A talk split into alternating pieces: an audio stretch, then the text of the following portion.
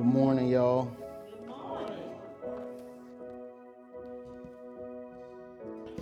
Our passage is going to be coming from Isaiah, the seventh chapter. Give you all a second or two to, to find it. That'll be the second chapter. We'll be re- the seventh chapter, sorry. We'll be reading from verses 1 through verse 17. When you have it, say amen. If you don't have it, say hold up.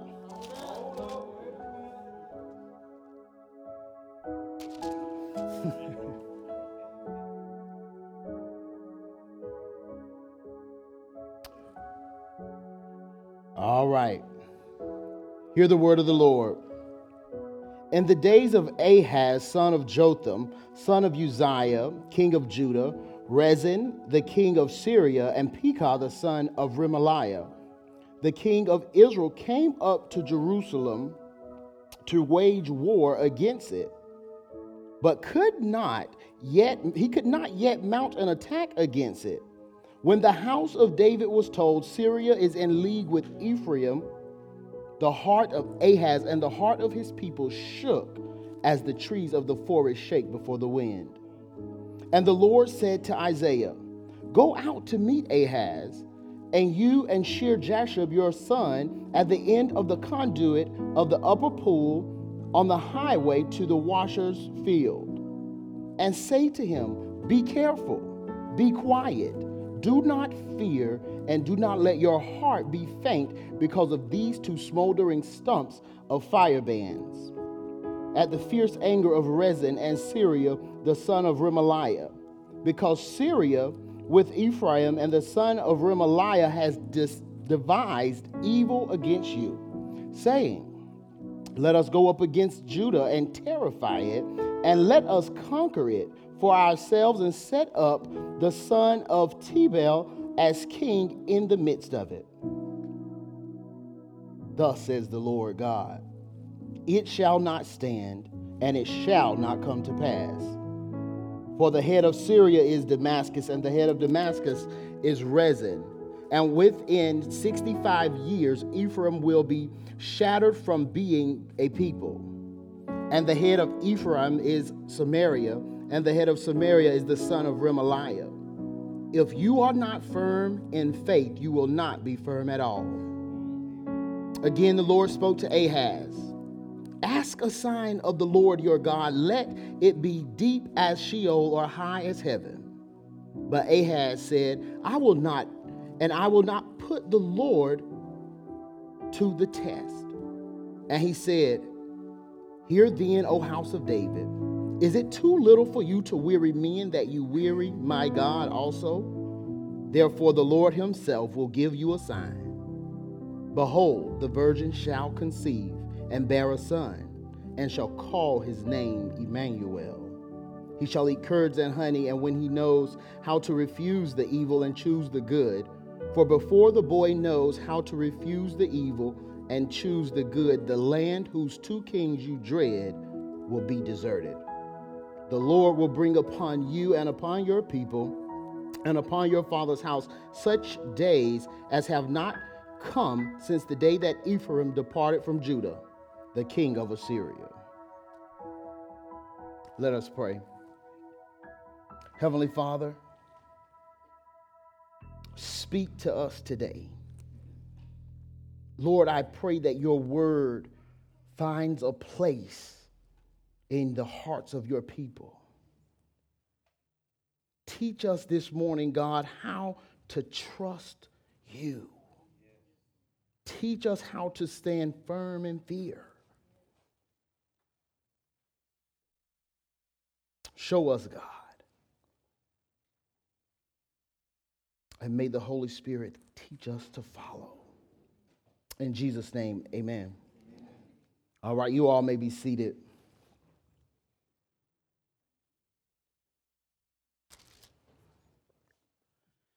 In South Carolina, in 2007, there was a farmer named Mr. Parker.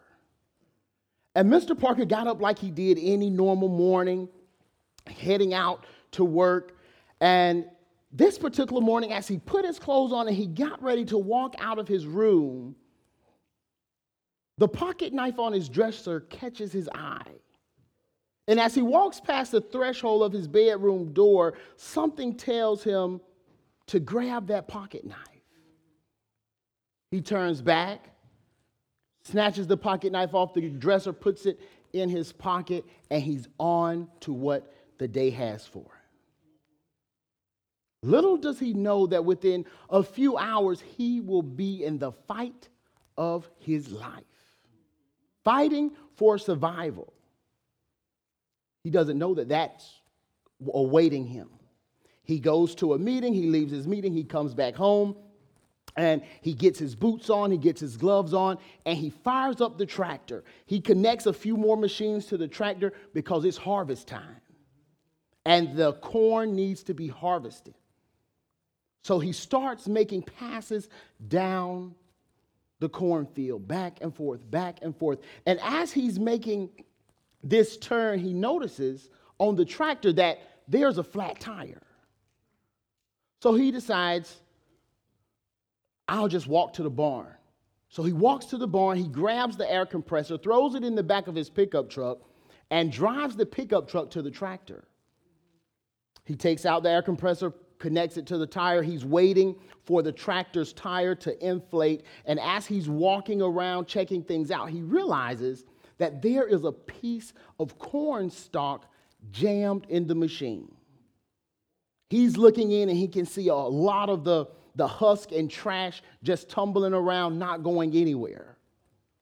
So he clears some of it out and he sees the stock that's jammed in. He reaches his hand in, disregarding all the rules that he's learned about that, and he pulls on that stock. But the stock is not moving. So he reaches in and he pulls even harder. It's not coming loose. This time he reaches in and instead of pulling, he pushes it.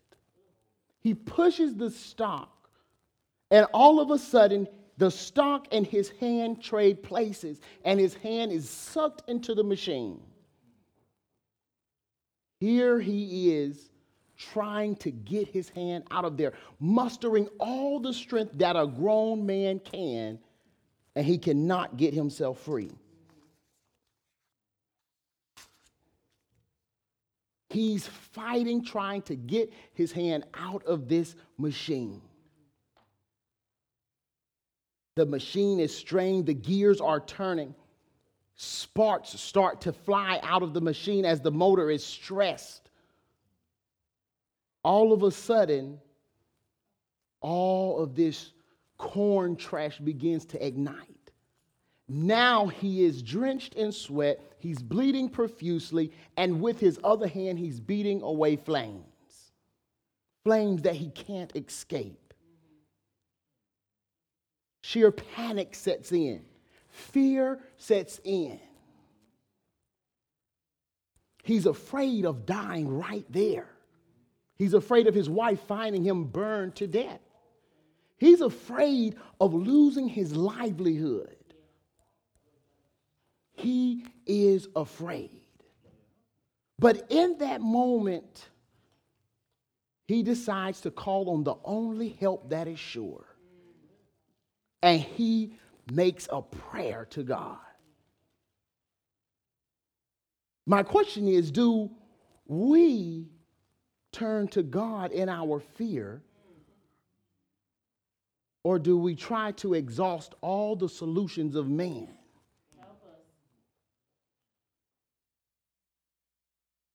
How do we handle fear?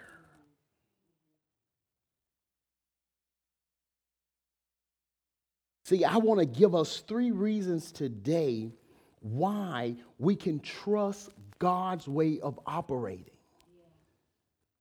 Because I believe that it's foundational for us to understand that we can trust His way of operating so that we can trust that He's actually with us. Yeah. It's hard to trust that God is with us when we don't trust how He's operating. If I can't believe in what He's doing, I'm going to have a hard time believing in Him. So I want to give us three reasons today why we can trust his operation. The first, the first reason is sympathy. That God sympathizes with us. He understands where we are.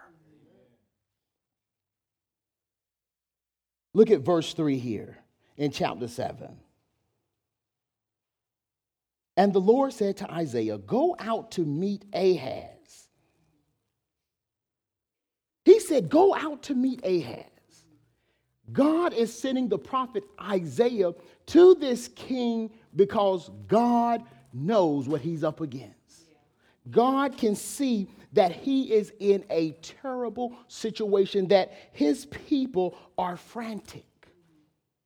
As we read earlier, they are literally shaking like the trees in the forest before the wind. And what I like here is that God goes after Ahaz. God is not waiting around for Ahaz to call out to him. God is pursuing Ahaz. See, Judah was in a state of panic because they were getting attacked from all sides. They had two kingdoms coming together to come against them. The two kingdoms were like, hey, look, Ahaz, the Assyrians are coming. Join with us so that we can fight the Assyrians. But see, Ahaz, he wasn't that kind of king. He's saying, you know, those Assyrians are pretty big. I'm not going to partner with you to get crushed. He was scared. They said, well, if you're not going to partner with us, then what we'll do is get together, come and take care of you, get you out of here, and put in our own king, and then we'll have somebody to partner with. But God sends the prophet Isaiah to meet him to say, I understand what you are up against. I understand you are outmanned. You are outgunned. I understand they're bigger than you.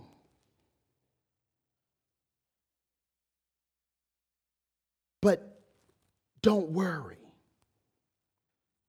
He says to him there in, in, in um, verse 4, he says, Be careful, be quiet, do not fear.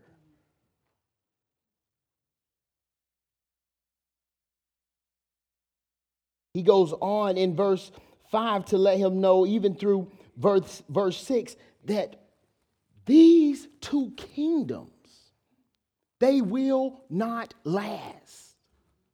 They will not last. They are like, uh, they're like cold smoldering just before it burns out. He said, God is telling him, Look, Ahaz, as I look at my providential watch, those two kingdoms are due for conclusion. He said, They are coming to an end. What is he doing? He is validating Ahaz's fear. He's a God that sympathizes. He goes on to, to encourage Ahaz, letting him know they'll be taken care of. You, you don't have to worry. Don't fear.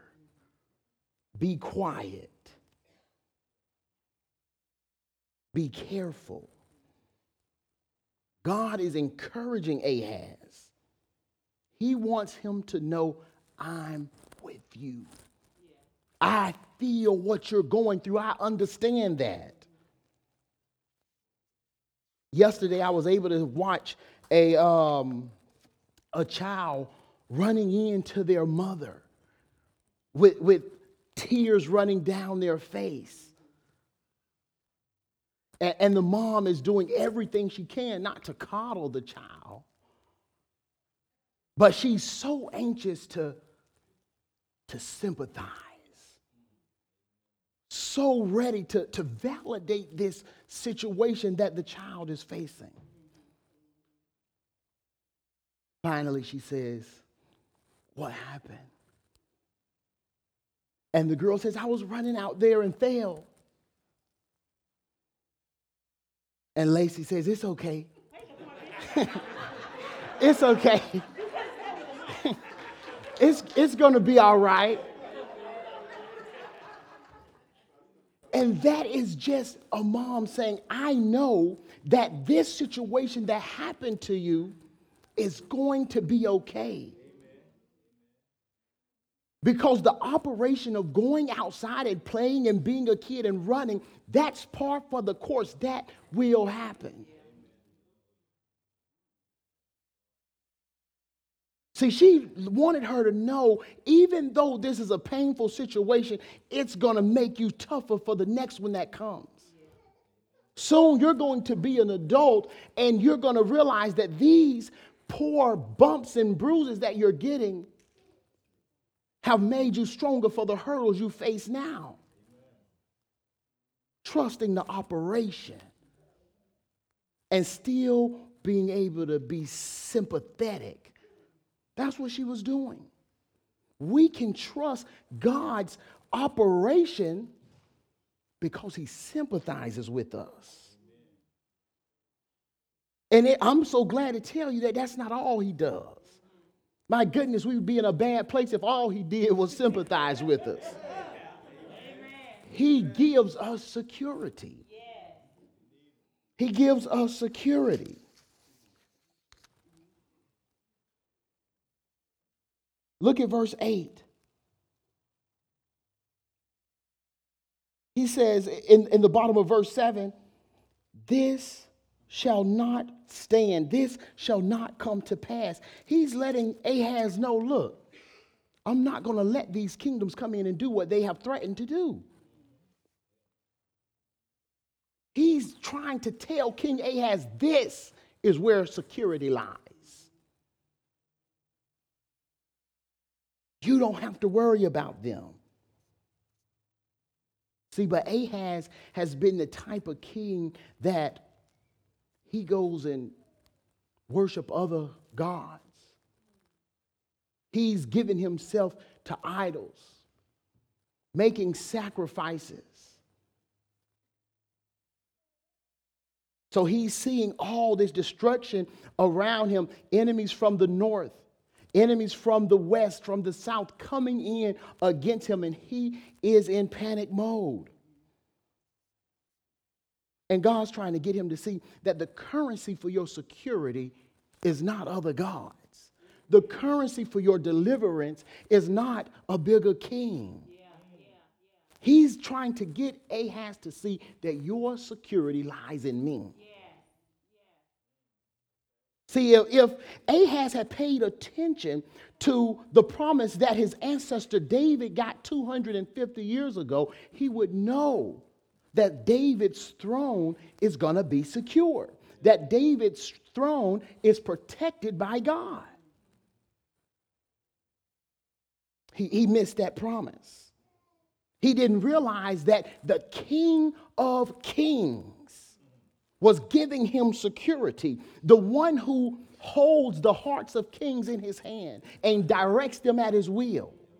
He didn't realize that the King of Kings can tell the wind to part the sea and it does it. That he told a smooth stone to find the forehead of a giant and it listened. He missed the security that, the, that our God was giving him. This is true security. All the while, Ahaz is unable, unable to overcome the autism of his sinful flesh. He still can't get a clue. He can't pick up on this security that is literally in his lap. So, what does Ahaz do?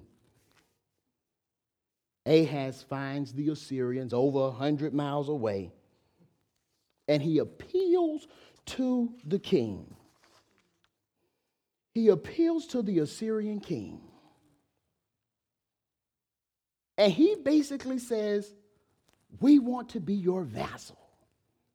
And a vassal, that's just a, a pretty way of saying, We will maintain our uh, our independence. We'll be our own nation, but we will pay you for security.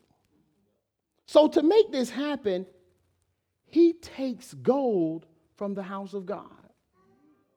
He takes gold from the house of God and he offers a tribute to this king, paying for protection, paying for protection with God's money when God is saying, I'm giving you free security.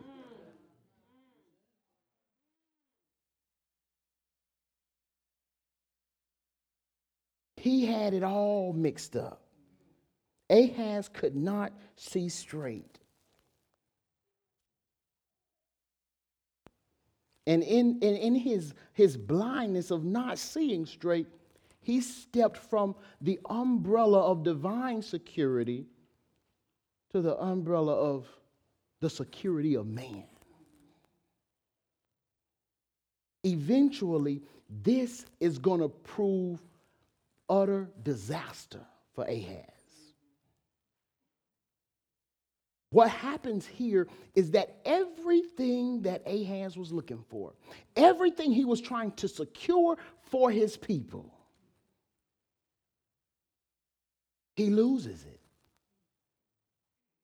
And we can understand what Ahaz was going through because having these attacks from all sides, he's not the only one afraid. He's not the only one trying to figure out how he's going to survive. He has to report back to a kingdom that's wondering when the next attack is going to come. He has to report to a people that need security. They're frantic, they're afraid, and they're looking at the king. What are you going to do? That's what the people of Judah are wondering. They are just as afraid as he is. And his answer is to sell out to another king. We're going to join with the Assyrians. We'll be our own people, but we're going to have uh, we're going to have the Assyrian protection. As as history would play out, Assyria becomes the nation that brings Judah their greatest desolation, their greatest destruction. With, with immense oppression. The, the text tells us that the land will be deserted. See, God was going at length to let Ahaz know security lies in me. See, we can trust God's operation because He is security. He is security that is matchless. There is no security without God's security. He's better than, than Ring. He's better than Blink. His security is unmatched. He's the God who controls nature, control history and time. See, in times of fear, we can trust God's way of operating because He gives us security. He goes a step further in the passage to give something else.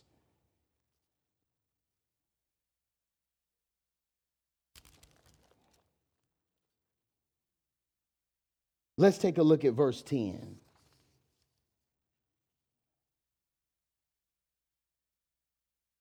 Again, the Lord spoke to Ahaz Ask a sign of the Lord your God. Let it be as deep as Sheol or as high as the heaven, or high as heaven.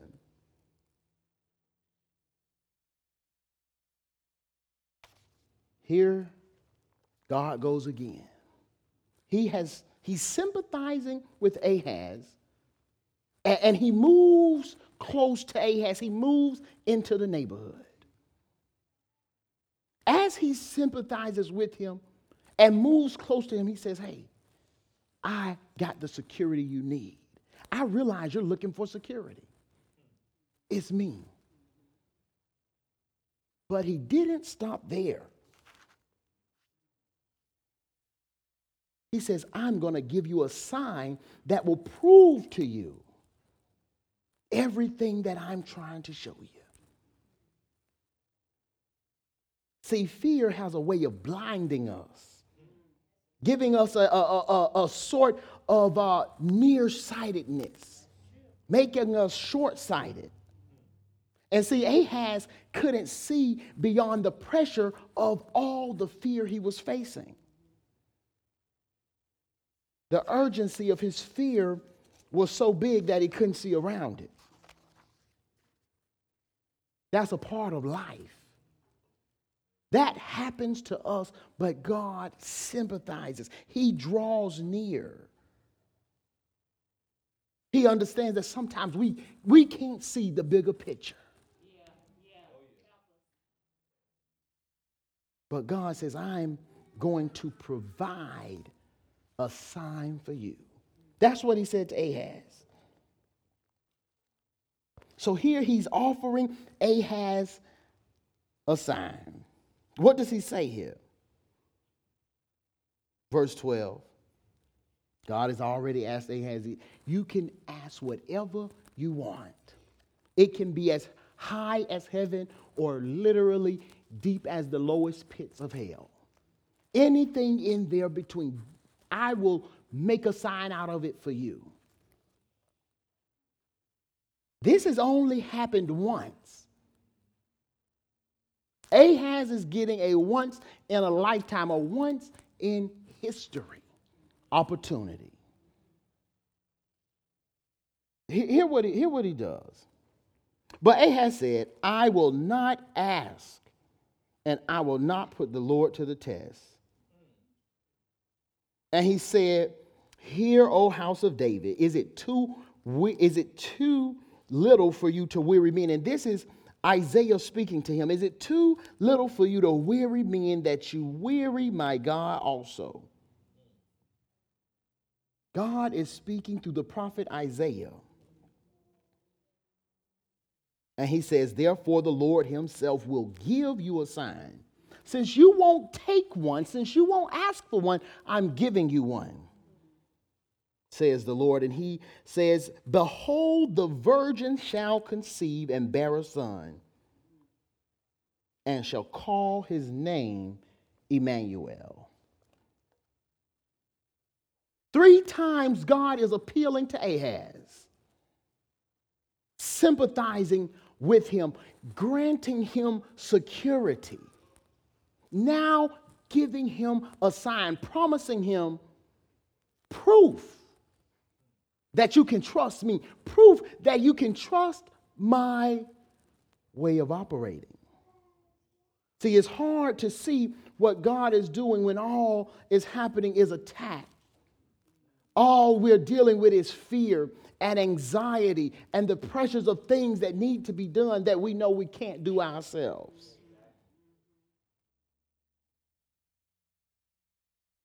God says, I'm going to give you a sign.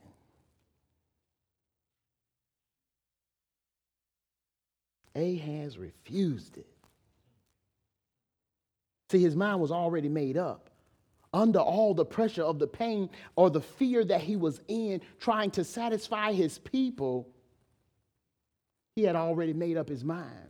He had already sent the, his people out to talk and make up a, a, a pact or so with the Assyrians.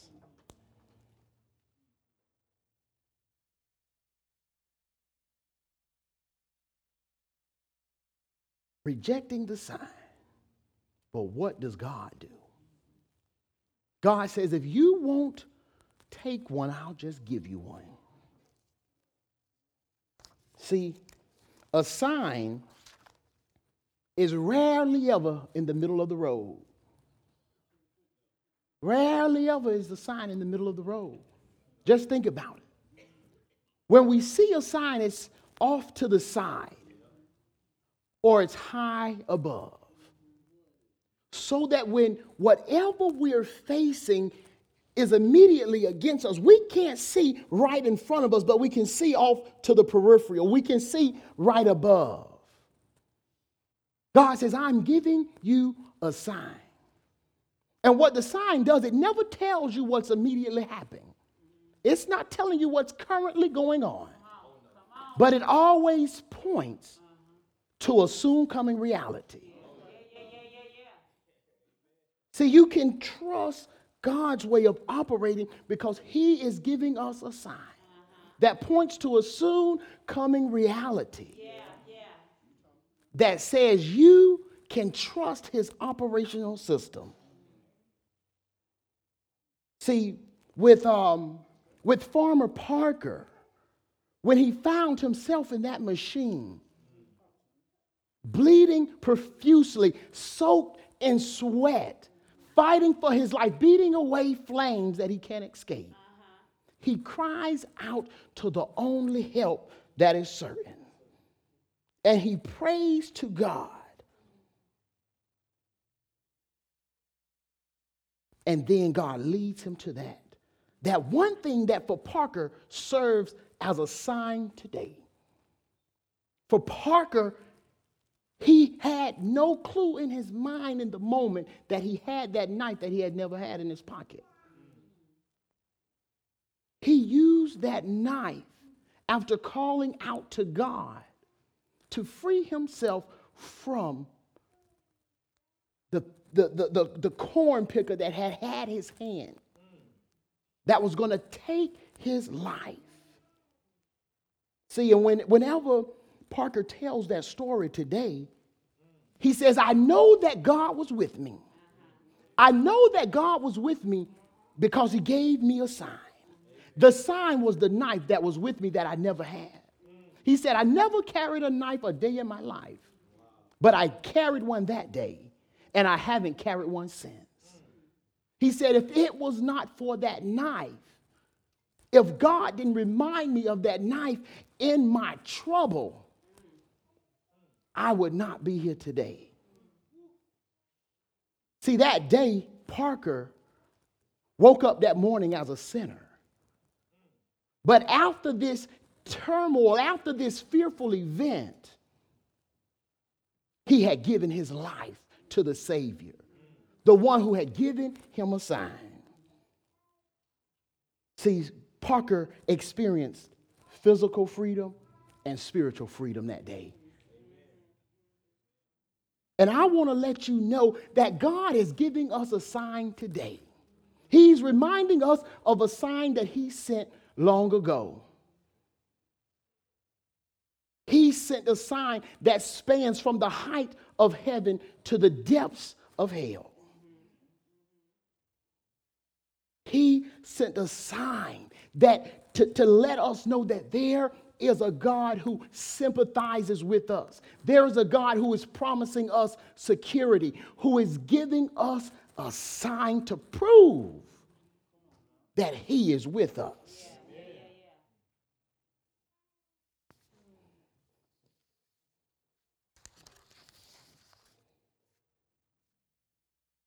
You know who that sign is.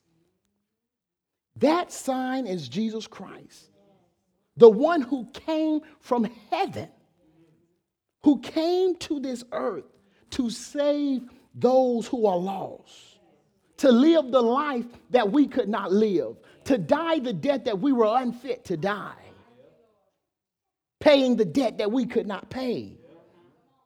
See, all Ahaz had to do was receive the sympathy, receive the security, receive the sign. That's all that we have to do. He, Ahaz, didn't have to do anything on his own. God already had it figured out. He sends his son Jesus to this earth. A sign on Calvary, he's stretched out. He dies on that cross. They lay him in a tomb. He goes down to the pits of hell to say, I have the keys of hell and death. And he rises up early, three days later. But when he gets up, he doesn't get up and just go to the Father. He says, Lo, I am with you always, even until the end of time. And not just that, I'm going away to prepare a place for you so that one of these days I can bring you back with me. Strong tower, God is with you. Sometimes you're going to have to look in the mirror and tell yourself that. You're going to have to say it until you believe it. The, the marriage might be looking funny. The kids are acting up. They are making dangerous choices, dangerous decisions. You're going to have to tell yourself that God is with me. I can trust his way of operating, I can trust what he's doing. He's better at discipling us than we discipling ourselves. He can take better care of our children than we can. He's better at being married than we are. We can trust his operating system. He's given us a sign, security, and he sympathizes with us. This is Jesus Christ. Emmanuel, God with us. Let us pray. Heavenly Father, we know that you are with us. We know that you are with us. But Lord, sometimes it's hard to trust that the, the things that are causing us fear, it's hard to trust that that's you. Help us to trust your way of operating so that we can stand firm in our fear and know that you are with us. In Jesus' name, amen.